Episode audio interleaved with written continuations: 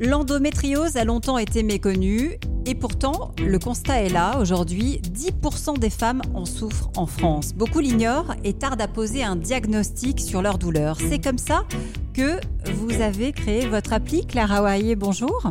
Bonjour. Euh, et un beau jour, vous avez découvert que vous aussi, vous étiez euh, atteinte d'endométriose. Oui. C'est comme ça que l'aventure Wooker commence. C'est ça. Enfin, j'ai souffert du coup pendant très longtemps. Euh, et puis un jour, euh, les douleurs étaient devenues tellement graves. Et puis moi, d'un autre côté, vu que tout le monde me disait que c'était normal, je me posais pas trop de questions, mais j'ai dû aller chez le médecin.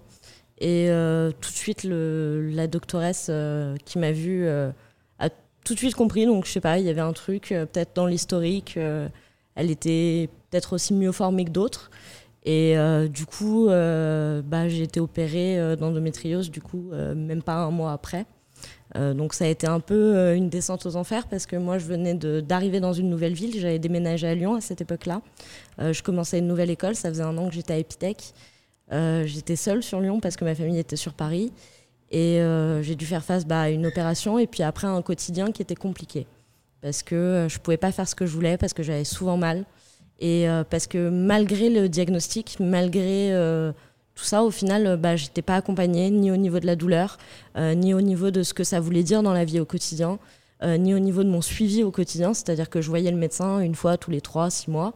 Et entre-temps, bah, c'était un peu euh, débrouillez-vous avec vos douleurs, débrouillez-vous avec vos problèmes. Riyad, est-ce que vous connaissiez? Je connais pas du tout. J'en ai, j'en ai compris que ça donnait beaucoup de douleurs et que ça touchait que les femmes, mais je connais pas du tout. C'est quoi l'endométriose? Alors l'endométriose, c'est une maladie euh, inflammatoire euh, qui touche effectivement que les femmes, qui est gynécologique à la base et qui se caractérise par euh, le développement de la muqueuse utérine. C'est semblable à la muqueuse utérine qui va se développer à d'autres endroits que dans l'utérus où elle doit se développer naturellement pour pouvoir accueillir un enfant. D'accord. Sauf que chaque mois, euh, au moment des règles, les hormones vont faire que ces tissus vont se mettre à saigner D'accord. et du coup, euh, sans sortie entre guillemets, Donc c'est au moment des règles que ça intervient les douleurs c'est au moment des règles au départ, Ouais. mais très vite ça se Ça se ça se généralise. sur tout le mois. Parce que euh, bah, tout simplement, si vous avez un nerf qui est touché, si euh, vous avez une atteinte à un endroit où, euh, par exemple, au niveau des, ligaments hétérosacrés, bah, lever la jambe, c'est compliqué parce que bah, il y a une atteinte qui gêne au niveau du ligament. Alors c'est quoi les traitements, les solutions pour ça? C'est un peu compliqué, c'est-à-dire que les traitements, enfin, c'est pas un traitement l'opération, c'est vraiment pour euh, une fois que c'est qu'on a laissé trop les choses s'empirer, c'est vraiment pour réduire au maximum les douleurs, pour permettre aux femmes d'avoir des enfants aussi D'accord. parce que euh, c'est aussi une des premières causes d'infertilité en France. Mais il n'y a pas de traitement miracle, il n'y a pas une Ça pilule. se guérit pas quoi. Ça Non. se guérit pas, ça Non. dure à vie comme ça? C'est ça, jusqu'à la ménopause et parfois même après. euh, Plein de gens ne connaissent pas Mmh. Donc, euh, Clara, elle s'est dit, moi, je le vis au quotidien. Ce que, j'apprends sur la manière dont, ça se passe pour moi, je peux peut-être le partager. Parce que ça, vous ne le trouviez nulle part. Non, et puis, euh, moi pour le coup, j'ai appris euh, d'un autre patient expert qui a une medtech aussi dans la, mais lui pour le coup dans la mucoviscidose, qui m'a vraiment montré comment il avait pris sur lui de faire en sorte de mieux vivre avec sa maladie et de, de tout cadrer quelque part au quotidien dans sa vie pour que sa maladie ne pèse pas lourd sur sa vie.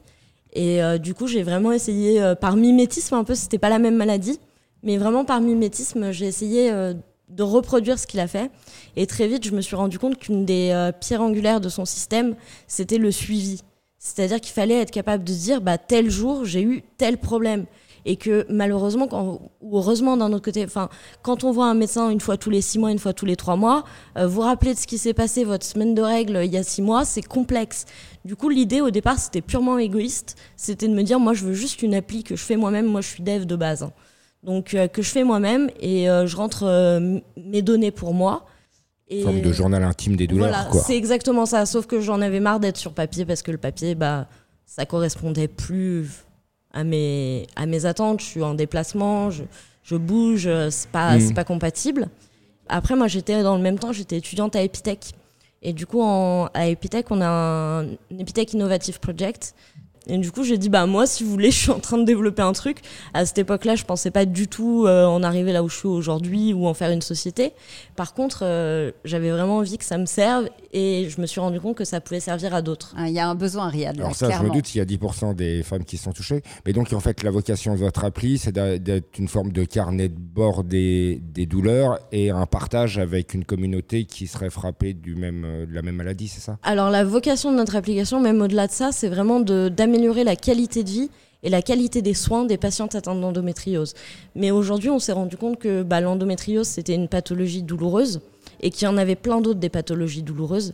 Et que ces pathologies douloureuses, euh, donc sur lesquelles on travaille actuellement, pour le moment, il y a la fibromyalgie, il y a le syndrome des lèvres dans l'os mmh. et l'endométriose. Et ben, on s'est rendu compte que c'était aussi des maladies euh, majoritairement féminines et qu'elles avaient besoin de, de notre aide aussi, entre guillemets. Du coup, l'idée maintenant, c'est vraiment d'améliorer le quotidien et le suivi de ces patients en général atteints de maladies chroniques. Euh, ça s'appelait CARE-L, K-A-R-E-L. Euh, vous avez changé de nom pour WooCare. Euh, c'est un peu un, pied de nez, un, clin d'œil pour dire est-ce que quelqu'un se soucie de, de ce qu'on a finalement? C'était vraiment l'idée, c'est-à-dire que moi j'ai vraiment souffert quelque part personnellement euh, du manque de reconnaissance aussi bien euh, avant le diagnostic, parce que moi j'ai quand même passé plus de 10 ans à souffrir en silence. Euh, c'est quoi C'est le traitement de la douleur qui est important là-dessus? Bah, c'est notamment le traitement de la douleur, mais c'est pas que ça, c'est aussi comment préserver la fertilité, comment faire en sorte de vivre au quotidien avec, parce qu'au bout d'un moment, ça atteint profondément la qualité de vie, que ce soit au travail, dans la vie quotidienne, en famille, c'est une atteinte à la qualité de vie. Et donc cette amélioration de la qualité de vie, elle se fait par l'échange, euh, l'échange au travers de votre communauté qui va s'échanger des, des, euh, des, astuces ou des, ou des conseils pour, euh, pour mieux vivre ça, c'est ça le Alors il y a une partie sur l'échange et il y a aussi une partie tout simplement sur la compréhension de sa maladie, de pouvoir utiliser notre capacité technique, donc l'intelligence artificielle, pour essayer de repérer en fonction des femmes euh, ce qui, elles, leur crée des douleurs et pouvoir leur dire euh, bah là, attention, il y a un risque. Et, ce sera utile aussi pour les scientifiques qui travaillent sur euh, la maladie, pour les, pour les médecins qui, qui vous aident au quotidien. je crois que vous lancez un, un bêta-test. ça, c'est peut-être quelque chose sur lequel vous allez pouvoir aider Clara, Riyad, parce que l'idée aussi, c'est de se lancer d'ici trois ans et dans cinq ans à l'international. Hein. donc vraiment avoir une portée beaucoup plus large toucher un maximum de femmes. Vous les récoltez comment? Vous les collectez comment ces, ces, premiers bêta-testeurs? Eh ben, c'est très bête. Le jour où on a lancé le projet, on a fait un formulaire sur Facebook. Et là, en moins de 24 heures, on a eu 500 réponses. Et on avait fait un formulaire d'inscription sur euh, les bêta-testeurs, justement en disant si vous voulez être euh, inscrit pour tester notre application, inscrivez-vous. On avait mis un palier, je crois, à 250 femmes ou un truc comme ça.